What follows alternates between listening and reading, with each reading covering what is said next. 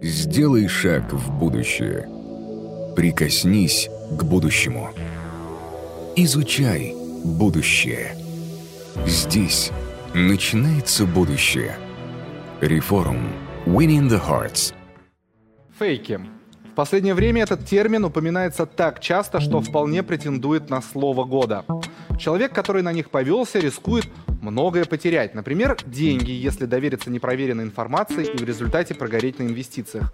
Или даже здоровье, если сильно увлекаться неподтвержденными наукой лечебными препаратами и исцеляющими практиками. Но не переживайте, от фейков можно защититься. Нужно развить в себе критическое мышление.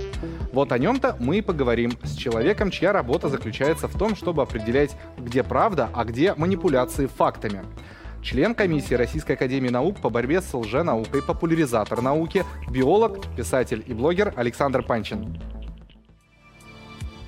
Александр, здравствуйте.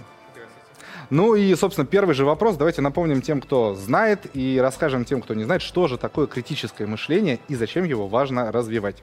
Ну, критическое мышление — это умение ставить под сомнение информацию, в том числе и, наверное, это ключевое собственное убеждение. Uh-huh. Потому что гораздо легче критиковать кого-то, с кем вы не согласны, чем задумываться о правильности собственных выводов, собственных суждений, собственных идей. Свой мир сложнее перевернуть. А, ну, мы предвзяты. Uh-huh. То есть проблема в создании некоторой объективности. Да, люди субъективны. Мы пытаемся верить в то, что нам нравится. Мы пытаемся убедить себя в том, что мы правы. Но это как раз не критично. Критическое мышление подразумевает, что вы ищете изъяны собственных, собственной картине мира, пытаетесь искать новую информацию, пытаетесь быть объективным, то есть принимать факты, даже если они вам не нравятся, даже если они э, нарушают уютность э, вашего внутреннего мира. Да? Вам некомфортно с этими фактами, но так устроен мир. Лучше знать, как мир устроен на самом деле, а иначе могут быть самые разные неприятные последствия. И вот вопрос вот о важности критического мышления, ну, очень много можно привести историй конкретных, просто как иллюстрацию к тому, что, что может следовать, если люди отказываются от этого принципа, от этого сомнения. А, ну, например, а, человек отправляет своего ребенка лечиться к гомеопату. И на протяжении длительного времени ребенка лечит сахарными шариками от онкологического заболевания в щеке. Это реальная история. И к онкологу ребенок попадает спустя 9 месяцев с опухолью размером в 20 сантиметров. Это вот пример неприменения критического мышления. Mm-hmm. Люди не поискали информацию, не выяснили, что за этими сахарными шариками ничего не стоит, что это пустышки, и ребенка лечили, по сути, ерундой. Uh-huh. Другой пример, да, а, там, мама а, девочки не, не знала о том, что такое и что стоит за ходьбой во сне. Uh-huh. Вот. Однажды, Сомнамбулизм, по-моему, это называется. Однажды ночью она увидела, что ее дочка ходит, лунатизм был у девочки, mm-hmm. да. И она испугалась, решила, что в дочку вселились демоны, она верила в демонов, и она убила собственную дочь в испуге и в страхе. Я надеюсь, это было очень, не знаю, в предыдущем веке или в позапрошлом Нет, веке? это было вот в, в 21-м? В 20 веке. В 20 веке. Вот. А, но подобная история происходит э, и, и, и, и в 21 веке тоже. А, история про то, как люди, верящие в экзорцизм, в попытке совершить этот экзорцизм, а, убивают того человека, который подвергается экзорцизму. История о том, как люди, вместо того, чтобы обратиться к врачу, лечатся альтернативной медициной. Вот история про, про Стива Джобса, mm-hmm. который страдал онкологическим заболеванием. Он решил попробовать альтернативную медицину, э, запустил это онкологическое заболевание, которое было на тот момент операбельным, э, и в итоге, э, в итоге он умер, и, и так далее, и так далее. То есть вопросы нашего здоровья – это вопросы, например, там, вакцинации, вопросы о существовании тех или иных вирусов. Вот в эпоху ковида были люди, сомневающиеся в том, что существует Э, вирус SARS-CoV-2, который uh-huh. вызывает COVID-19. И многие люди, э, отрицая этот вирус, отказывались вакцинироваться или просто соблюдать какие-то элементарные меры безопасности и в итоге заражались и, и заражали других. заражали других людей. Или люди, которые отрицают существование вируса иммунодефицита человека, могут отказываться принимать препараты, которые существуют и помогают в случае этого заболевания, и из-за этого тоже заражают других. И, и что хуже, они могут не давать препараты еще и детям, у которых не поставлен диагноз. своим детям, да. А, вы прям сразу зашли с таких эм, негативных козырей, скажем так, к чему может привести отсутствие критического, критич, критического мышления. А, мы сейчас дойдем до этих примеров тоже. А как формировать критическое мышление? Есть ли, может быть, какой-то возраст, в котором ребенку уже надо говорить, что давай, задавай вопрос себе, как это все происходит, прививать критический взгляд на окружающий мир? Смотрите, тут есть очень много компонентов так, критического мышления. Есть банальная любознательность. Mm-hmm. Если человек стремится к усвоению новой информации, к поиску альтернативных ответов на те или иные вопросы, а, это уже здорово. И родители могут в своих детях это воспитывать, поощряя любые признаки этой любознательности, которые детям как раз очень свойственны, многим детям очень свойственны. А, помимо этого есть вопрос доверия к авторитетам. Да, когда у вас на авторитете строится вообще вся картина мира человека, что он слепо верит сначала родителям, потом учителям, э, и при этом не задумывается о том, как получено то знание, э, которое должно лежать в основе его картины мира, да, то это может привести к тому, что и в будущем человек будет вместо того, чтобы самостоятельно как-то проверять информацию, или вместо того, чтобы задумываться об основаниях для того или иного утверждения, на чем оно основано, mm-hmm. будет просто повторяет то, что ему говорил кто-то, и этот кто-то, может быть, был умным, а может быть, он был плоскоземельцем. Да, и э, человек, который самостоятельно не научился разбираться в фактах, в том, как обосновывать те или иные суждения, он просто будет вынужден выбирать между одним авторитетом или другим, и это ну, не очень хорошая ситуация. А далее есть просто вопрос о том, что как устроена аргументация. Вот сторонники Э, там, разных антинаучных мифов, они часто прибегают к определенным э, логическим ошибкам, э, к софизмам, про которые можно просто знать. Например, есть такая замечательная игра, называется Фолосимания. Суть игры в том, что людям э, раздают карточки, на этих карточках написаны ошибки мышления или софизмы. Ну, например, там, апелляция к большинству. Если большинство людей считают, что вся радиоактивность – дело рук человеческих, это данные одного из опросов пару лет назад в Российской Федерации, угу. то тогда э, это правда. Если большинство людей считают так, значит так оно и есть. Да? Ну, это пример софизма. Пример, пример некорректного, аргу, некорректной аргументации. И вот э, человек получает карточку, и он, другие люди не знают, что у него на карточке, он должен с помощью этого софизма что-то обосновать. Какой-то тезис. И другие должны отгадать какой именно сейчас софизм используется э, этим человеком.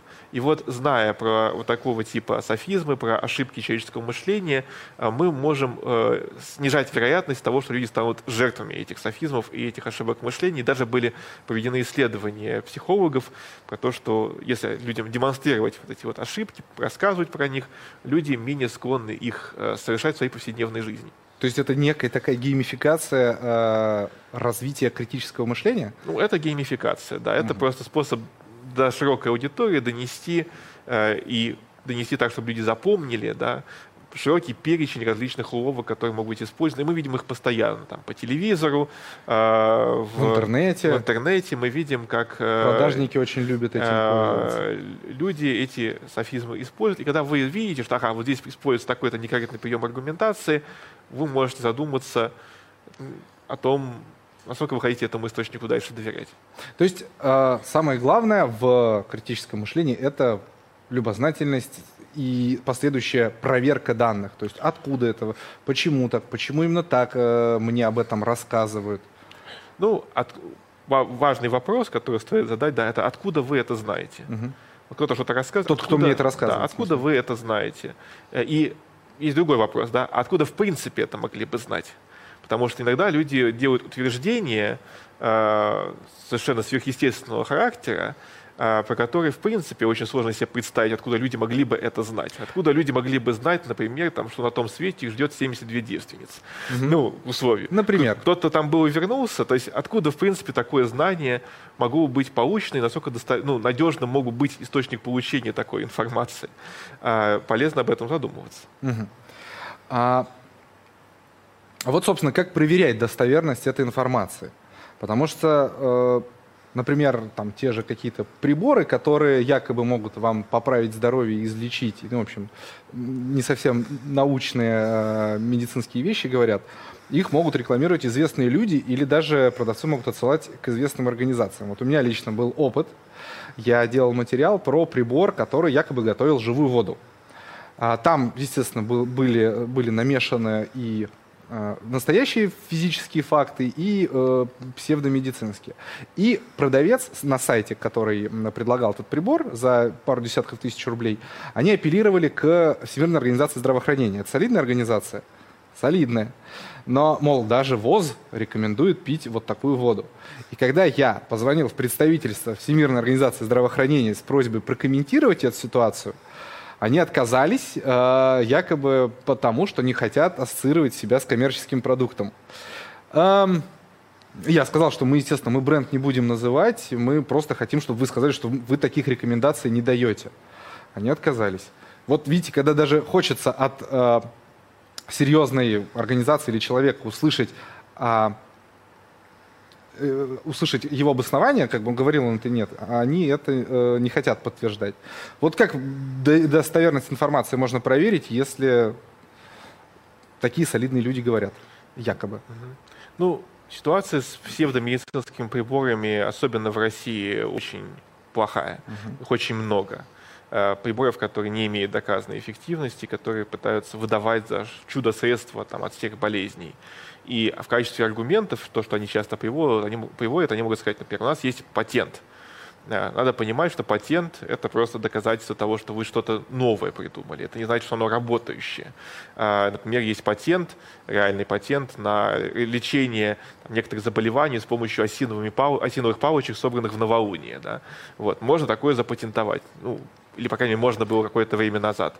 Э, то есть патент не доказывает там, эффективность какого-то препарата. Что еще может быть? Сертификат соответствия. Да? То есть это значит, что, ну, допустим, у вас есть прибор, который э, делает электрофорез. Вот. Э, или прибор, который э, делает электролиз. Вот. То есть он делает, он, он, он, он делает что-то, но при этом на это будет сертификат соответствия, что он действительно это делает, но дальше к этому будет притянут вывод о том, что вот этот процесс, который сейчас здесь осуществляется, приводит к появлению, там, в случае там, с электролизом, волшебной э, мертвой или живой воды, обладающей чудесными свойствами. Это никак из сертификата не вытекает. Э, вернемся к вопросу, откуда вы это знаете. Да? Вот вы утверждаете, что ваша вода обладает целебными какими-то свойствами. Единственный способ ответить на этот вопрос – это если бы было проведено очень конкретное исследование, когда у вас большая выборка людей, страдающих некоторым недугом, от которого вы предполагаете лечить с помощью этого вашего чудо-средства. Эта группа людей делится на тех, кто получает волшебную воду и обычную воду в качестве контроля. Угу. И вы сравниваете две эти э, группы людей по объективным показателям э, их здоровья, каким-то образом оцененных специалистами. Было ли такое исследование и могут ли авторы этого прибора предоставить такое исследование? Чаще всего в 99% случаев ответ нет. Такого исследования даже близко нет. В некоторых случаях исследование может быть, но там будет 20 человек и без контрольной группы. Вот эти люди скажут, что они стали себя лучше чувствовать. Там 20 человек попили волшебную воду и сказали, ох, как нехорошо. Вопрос возникает о том, а что было бы с людьми, которые бы попили обычную воду, думая, что это волшебная вода. Может быть, все дело просто в мнительности этих людей. А, это не исключено. Это мы уже, видите, ищем альтернативное объяснение некоторому наблюдению. Это тоже часть научного подхода угу. к исследованию вопроса. То есть, если мы не видим, что создатели какого-то прибора или аппарата или лекарства не удосужились элементарно э, провести проверку и сделать эту проверку, ее результаты публичными, то здесь не о чем разговаривать. Да? Людей, которые заявляют, что они придумали лекарства от всех болезней, их всегда исторически и по сей день э, миллионы э, этих непризнанных гениев. Покажите, откуда вы это знаете. То есть проверять достоверность информации – это получить максимально э, научный ответ – Четко, проводил ли, проводил... четко заданный вопрос, да. да причем, четко заданный вопрос. Причем, опять же, да, многие из этих э, людей, они претендуют на то, что их препарат, он там от сотни заболеваний.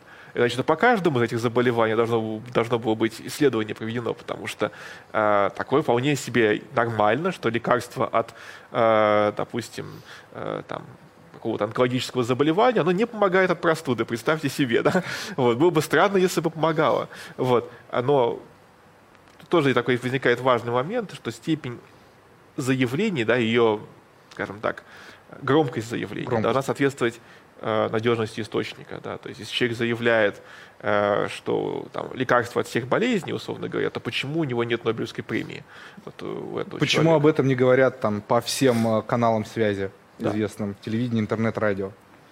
А, как зависит критическое мышление от интеллекта, образования и жизненного опыта? Пример хочу привести. COVID для ковид-диссидентов и антипрививочникам одним из авторитетов в спорах стала фигура Люка Монтанье, Нобелевского лауреата, который получил, собственно, премию за э, исследование вируса иммунодефицита человека.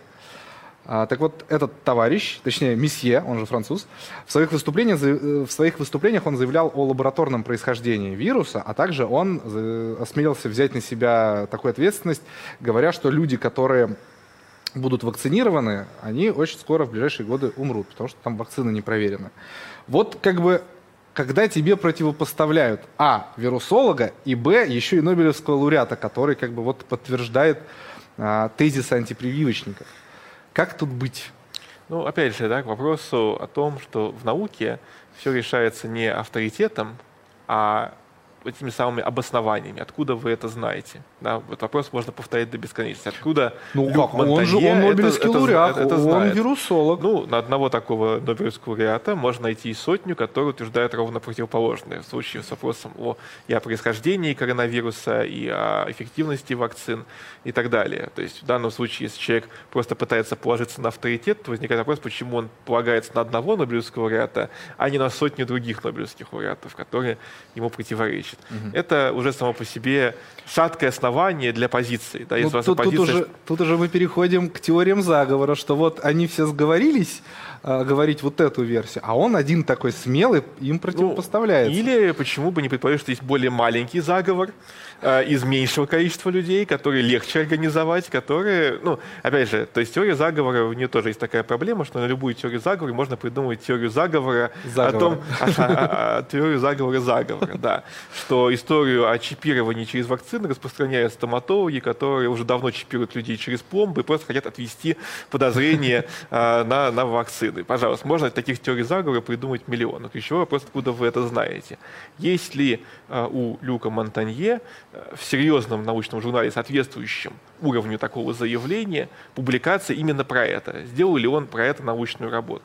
А, ну и ответ, что он не публиковал в научном журнале доказательства того, что там, коронавирус, э, его вакцины от коронавируса э, убивают людей, да, в данном случае с этим примером. В данном контексте, да. А с Нобелевскими лауреатами есть много, к сожалению, историй про то, как люди, которые в свое время делали выдающиеся совершенно научные э, вещи, с возрастом начинали делать очень странные утверждения. Ну, например, э, один Нобелевский лауреат, который изобрел полимеразную цепную реакцию.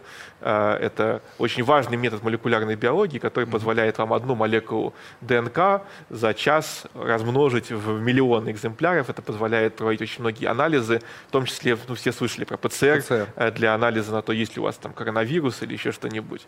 Ну вот человек в какой-то момент начал увлекаться астрологией. Вот. Может, Нобелевский лауреат, да? или там Нобелевский лауреат, который считал, что э, витамин КЦ лечит от э, онкологических заболеваний. Э, от простуды, ну и от онкологических заболеваний тоже. То есть надо понимать, что Нобелевские лауреаты, они тоже люди, и они, они тоже, тоже могут верить во всякие а, Они во тоже люди, ерунду. и более-менее на, любой, на любое утверждение вы сможете найти какого-то авторитетного ученого, который этого утверждения придерживается, каким бы абсурдным это утверждение не было. Просто mm-hmm. потому, что ученых очень много.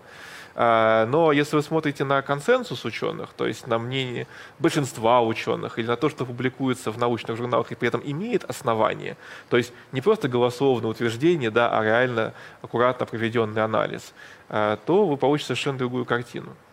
А, Александр, вот вы несколько раз сказали про публикации в научных журналах. Я думаю, тут стоит зрителям объяснить, что, что это вообще такое и как оно выглядит. То есть я, наверное, начну со совсем базовой вещи. Если вы видите какую-то статью, и в ней нет как минимум пруф-линков, а, то этой статье уже надо как минимум не доверять. Угу. Дальше объясните, что такое публикация ну, в научных журналах и является ли это, является ли журнал условно а, нашего городского университета научным. Да, ну вот я имею опыт как публикации в научных журналах, так и публикации, например, в газетах. И разница, она просто, просто ну, титаническая. Да? А в газете как?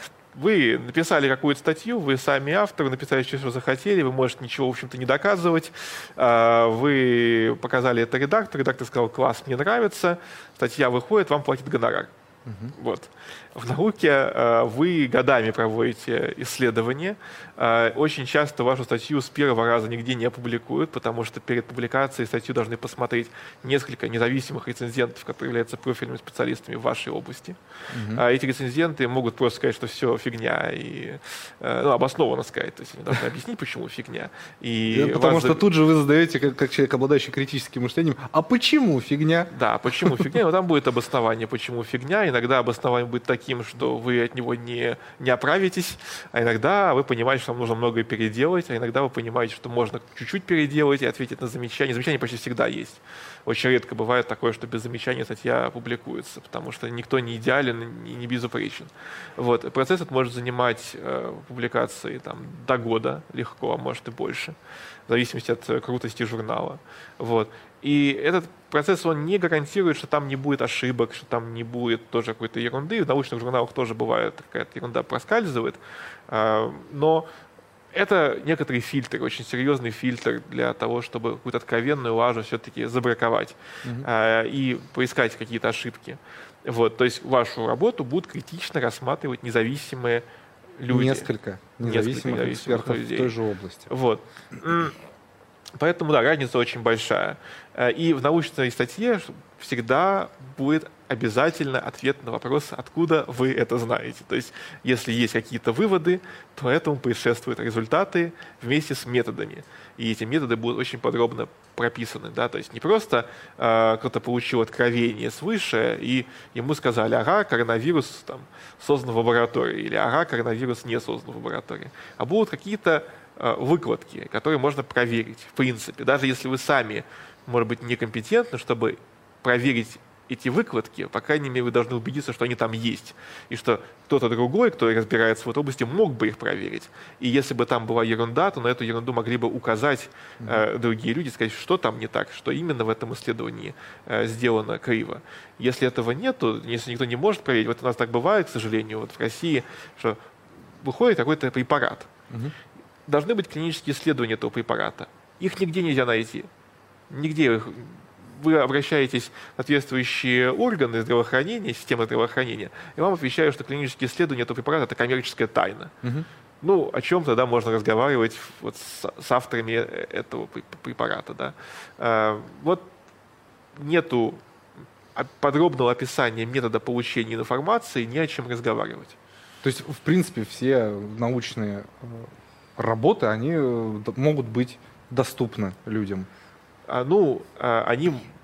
Ну, если говорить про клинические испытания какого-то препарата. Не всегда легко доступны, но доступны. Но доступны. Ну, то есть это не является тайной, как минимум. Не является тайной, да. Поэтому, когда рассказывают про тайную науку, там, секретные разработки, очень часто речь идет про какую-то профанацию, потому что без вот этого открытого процесса рецензирования очень сложно а, отфильтровывать ерунду. Угу. Как так получается, что вроде бы научные исследования с ошибочными результатами – когда они получили опровержение, но при этом их до сих пор используют даже много лет спустя. То есть ситуация. А, Жиль Эрик Сиролини и его опубликованное, а позже отозванное исследование в научном журнале, в научном э, издании об онкологических последствиях поедания ГМО кукурузы крысами. То есть было опровержение, что эксперимент был проведен неправильно. Кстати, он тоже биолог, выпускник э, авторитетного университета Монпелье. Но при этом все равно до сих пор уже сколько лет прошло, лет почти 10, по-моему, в 2012 году это было исследование, а все равно до сих пор к нему противники ГМО апеллируют, говорят, вот человек проводил исследование, вот даже в научной литературе печатался. Ну, да, там возникает теория заговора о том, что его статью отозвали, потому что надавили какие-то лоббисты, но можно очень просто на пальцах объяснить, что было не так с его статьей. Да, в его статье были крысы, которые ели генно-модифицированную кукурузу, и у некоторых из этих крыс обнаружили рак, фотографии этих крыс распечатали, показали по телевизору, сказали, смотрите, вот страшные э, ГМО вызывают рак у крыс. А, дело в том, что если мы посмотрим на крыс, которые не ели ГМО, и проведем статистический анализ, то если сравним, есть ли статистически значимые отличия между выборками крыс, то оказывается, что все на уровне случайности. То есть, если вы берете монетку, подкидываете ее 10 раз, у вас может решка выпасть 6 раз, может выпасть 4 раза. Вы можете сказать, что это в полтора раза разница, а можете обратить внимание на то, что это все в рамках случайного разброса. А, при этом э, в этой же работе э, эффект наблюдался, например, такой, какой-то эффект у них был только на самках, на самцах получалось. Наоборот, что самцы дольше жили, если э, и реже болели раком, если ели ГМО, но тоже в рамках случайного разброса, но это внимание не акцентировалось. Линия крыс, которая использовалась, она называется Спрок Доули, она к полутора годам жизни, там больше половины крыс этой линии заболевают онкологическими заболеваниями, поэтому наличие таких крыс с опухолями не является чем-то э, сенсационным. Да? Это нормальная стадия завершения жизни вот этих крыс этой конкретной линии, она создана для изучения онкологических заболеваний. А, то есть, э, ну, нам показывают фотографию, она очень эмоционально заряжена. Видите, вот крыса, у нее огромная опухоль, она ела ГМО. Точно такая же крыса, вот рядом она не ела ГМО, но на этом акцент никто не делает. Получается вот такая вот профанация. Но почему это до сих пор живет? Почему? То есть вот как исследование появилось, псевдоисследование, то сразу раструбили. А как его опровергли, то что-то об этом никто не ну, говорил. Само исследование, оно эмоционально заряжено, и поэтому люди вот по цепочке э, таких вот сломанных телефонов, да. То есть просто э, в потоке информации опровержение, как бы, оно не не выбралось. Опровержение, оно не такое интересное. Не да, такое интересное. Оно не эмоционально заряженное, люди не будут пересказывать его из уста в уста, не сделают сенсационную передачу по телевизору. А, то есть э, вот в науке идеи можно сравнить с вирусами. Да? Вот, э, э, в науке выживают те идеи, которые наиболее обоснованные, которые mm-hmm. лучше всего укладываются в наблюдаемые факты, в экспериментальные данные. Но в окружающем мире выживают те идеи, которые лучше размножаются, как самые mm-hmm. заразные вирусы, которые лучше всего заражают людей. И истории о страшилках, они очень заразны в этом плане. Да? Люди услышали какую-то страшную историю, они начинают ее моментально пересказывать. Некоторые страшные истории правдивы, некоторые нет, но размножаться будут они и те, и те очень хорошо.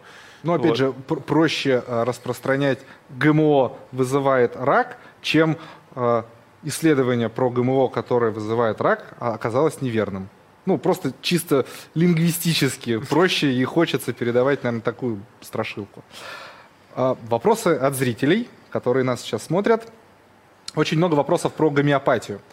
Где можно посмотреть исследования, доказывающие неэффективность гомеопатии? И просят также наши зрители аргументацию. Uh-huh. Ну, во-первых, желающие могут открыть меморандум комиссии РАН по борьбе с лженаукой о лженаучности гомеопатии. Я один из соавторов э, этого меморандума, и мы там приводим достаточно большой перечень исследований, э, посвященных вопросу об эффективности гомеопатии. Со а, ссылками. Со ссылками на публикации, да.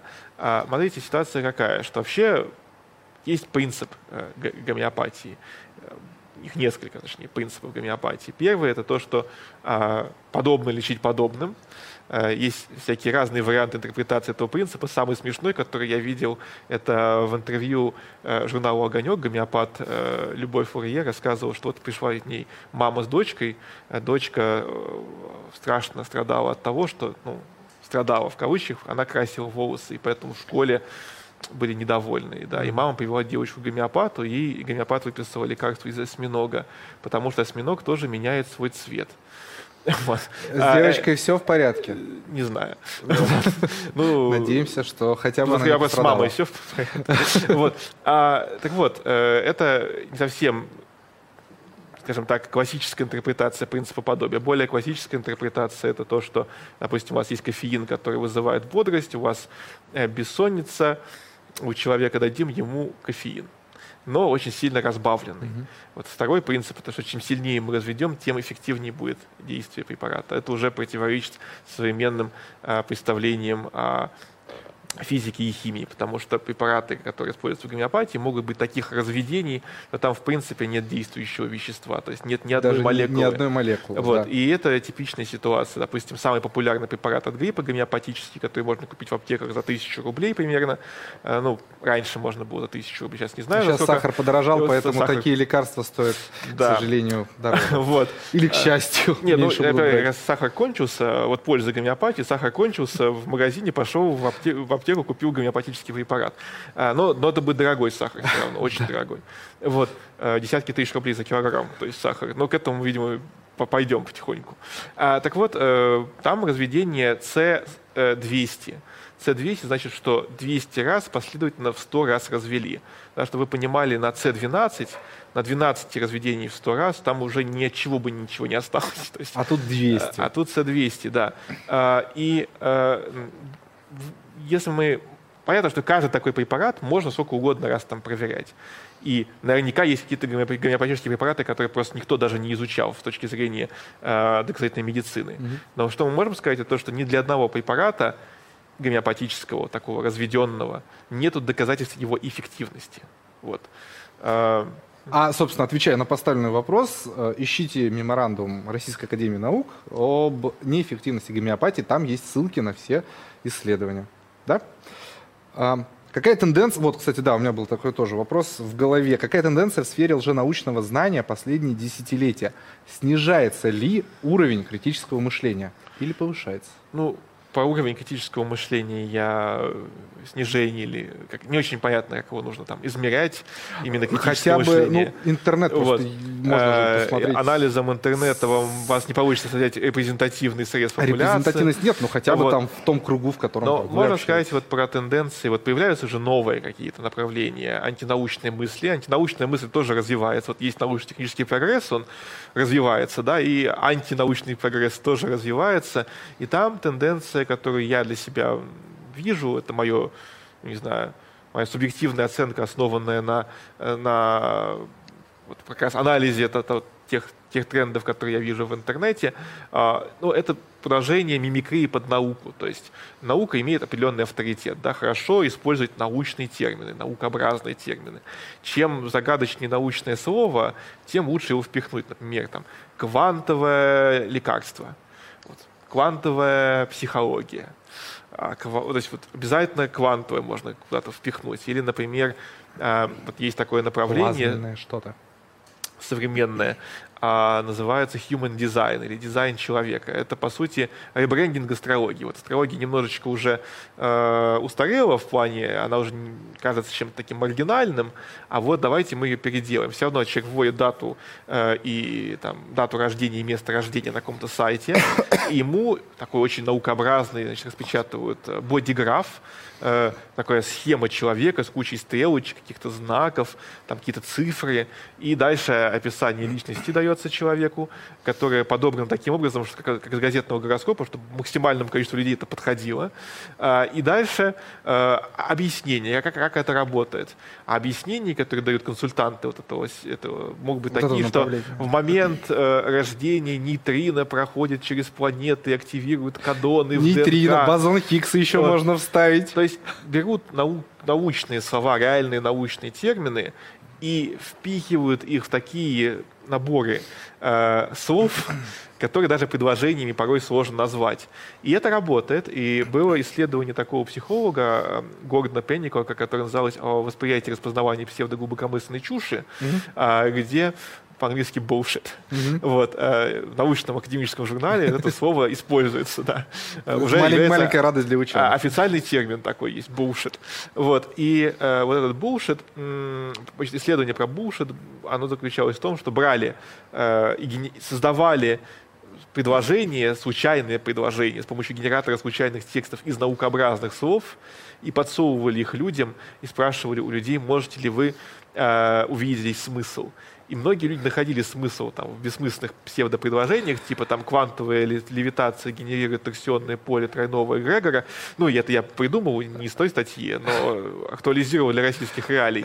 Вот. А, и оказывается, что вот как раз э, осмысленность таким псевдопредложением особенно легко придают люди, которые верят вот в эти стандартные мифы, там, ну, в экстрасенсов, там, в гомеопатию, в астрологию, в магию, в мистику. Вот люди, которые в это верят, они легче находит смысл в абсолютно бессмысленных наборах слов. Так вот, собственно, вопрос-то, почему люди с такой легкостью верят таким фейкам? Почему люди с, с легкостью верят фейкам? Ну, какого-то единого, однозначного ответа на этот вопрос, конечно же, ни у кого нет. Но есть некоторые догадки, некоторые направления исследований, которые чуть-чуть проливают на это свет. Э, есть э, известный автор Даниэл Канеман, который написал книгу «Думай медленно, решай быстро», «Thinking Fast and Slow». Он получил Нобелевскую премию э, по экономике за работы в области психологии. И вот у него есть такая идея, которую он обосновывает в своих исследованиях, что условно у человека есть два типа мышления, он их называет система 1 и система 2 они у каждого человека присутствуют, но вот система 1 — это что-то такое типа эмоциональная, ментальная, э, интуитивная реакция на какой-то вопрос. То есть, допустим, вот показали вам крысу э, с опухолью, она ела ГМО, и человек сразу, ой, ужас какой, и меня этим кормят. Вот ментальная mm-hmm. реакция, которая у него возникает, ну, может быть, пример не самый удачный, но вот что-то автоматически возникающее, не требующее особой рефлексии. Что-то а, как это... раз такое, как будто как безусловно рефлекс. То есть, э, Первая мысль. Первая такая. мысль в голове, да. А это вот система 1. И система 2 требует вашего внимания, какого-то какого логического анализа, рефлексии.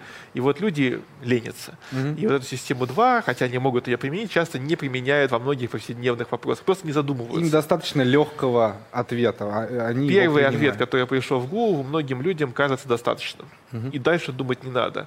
И вот есть такой термин, он не критическое мышление называется, а аналитическое мышление, mm-hmm. это склонность задумываться о том, правильно ли ты думаешь.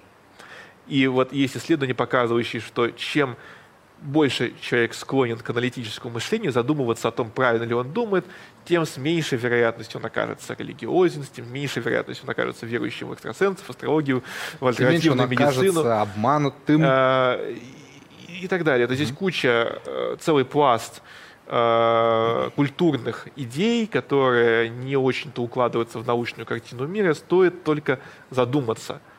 Но люди не задумываются или принимают вот первый ответ, который в голову пришел. И вполне логично еще один вопрос от наших зрителей. Предпринимаются ли какие-то меры по внедрению критического мышления как учебного предмета в школах и учебных заведениях? Потому что в эпоху инфо-цыган, говорят наши зрители, это очень актуально. Ну, я боюсь, что сейчас у нас тут скорее обратный тренд происходит в плане внедрения чего-то разумного в школах. Mm-hmm. Но вот когда я учился в школе в моей гимназии, э, номер 1543 на юго-западе, у нас там был э, курс э, по научному мышлению. Это было курс, в котором нас учили правильно ставить эксперименты, нас учили тому, что такое контрольная группа, что такое статистический анализ, для чего нужна большая выборка. А это и, в рамках какого предмета? А, ну, делали это преподаватели биологии, ага. но это был как бы отдельный предмет, э, где нас учили, вот как грамотно поставить научный эксперимент. И мне кажется, что вот этот курс на меня в свое время очень сильно повлиял, и вот многое из того, чем я занимаюсь там, в комиссии по борьбе с уже наукой, оно я опираюсь на то, что, на те знания, которые мне тогда еще, ну, их задатки, их началь, начальные там, зерна были посеяны вот тогда. Даже не знания, как это, а навыки, чтобы понимать, навыки. как э, размышлять в той или иной ситуации, скептически вот. относиться к чему э, И вот мне кажется, вот этого не хватает. То есть людям в школе дают очень много фактов, и чаще всего факты правдивые, хотя бывают исключения в зависимости от конкретной школы или предмета. А, но а, чего мало дают в школе, да, это информация о том, как знания добываются, как а, ученые приходят к тем выводам, которым они ну, пришли. Это не просто какое-то там откровение спустилось свыше на кого-то там. Э, таблицу Менделеева не во сне человек увидел. Вот. Это, вопреки, к сожалению, связано с тем, что очень много знаний надо впихнуть за 10 или 11 лет школы. И времени на то, чтобы рассказывать, как ученый это получил, наверное, у учителей нет. То есть это надо вообще всю ну, систему ну, перелопачивать Ну, на самом деле какие-то вещи все-таки рассказывают, ну, там, в той же физике. Отдельные учителя, да, да. Э, есть. Но, но это самое важное, потому что э, ознакомиться с фактами какими-то всегда можно. Сейчас у каждого человека есть э, в кармане ходячая энциклопедия всех знаний человечества. Проблема в том, что мы не умеем, ну, большинство, мы не умеем ей пользоваться. А, мы не умеем так формулировать свои вопросы, чтобы получать адекватный ответ. Если вы вбиваете а, название какого-нибудь там э, препарата Если вы, в набиваете, Google, если вбиваете, лечит ли гомеопатия там ангину, например, в то верхние ссылки будут рекламные ссылки конкретных препаратов. лекарство от Да, ангины. то есть э, людей нужно, конечно же, учить работать с информацией, работать с тем, как устроен э, нормальный э, научный поиск, чтобы когда человек получал ответ, да, он мог проверить, а вот этот ответ вообще соответствует каким-то базовым принципам получения знаний. А у нас на реформе мы много очень говорим о саморазвитии. А Как довериться, например, описанию какого-либо курса, особенно если речь идет о финансах. И я повторю этот термин. Сейчас очень много всяких инфо-цыган, которые за круглую сумму могут рассказать про успешный успех. Как вот, вот тут э, смотреть, насколько правдивый человек может вам дать информацию? Ну, я ничего не знаю про тему финансов. Вот, э, Про просто курс Поэтому я не могу, я, я не знаю, как выглядит хороший курс по, по- про финансы. Как выбрать а, именно человека, который... Как выбрать педагога, которому можно довериться в каком-либо вопросе? В каком ли... Нет, ну, знаете, вот в этих областях, которые затронуты инфо-цыганами, а, я тут ко всему отношусь с сомнением и в эти курсы не лезу. Вот. И могу, наверное, то же самое сказать другим. Вот. А если мы говорим про научные какие-то вещи, ну, как бы научные курсы будут опираться на э, хорошие учебники, на научные публикации. А Эти публикации будут присутствовать в списке литературы. Мгм. То есть это может быть какой-то, я не знаю, курс, который человек подготовил, основываясь на научных знаниях, которые уже есть по этой теме. Ну, опять же, Желательно авторы этого известные. курса, часто, часто, часто можно взаимодействовать с авторами, они имеют ответ на все тот же, не, не устану повторять вопрос, да, откуда вы это знаете. Запомните, Зада- зада- уважаемые... Задайте, задайте этот вопрос, да, вот Да. этому автору, откуда вы знаете, что вот так, а не вот так. А главное, да, уважаемые зрители, не забывайте сами себе задавать вопрос, откуда я знаю то, что вот я читаю. Спасибо Александру. На этом мы с ним заканчиваем общение. Сделай шаг в будущее. Прикоснись к будущему. Изучай будущее. Здесь начинается будущее. Реформ. Winning the Hearts.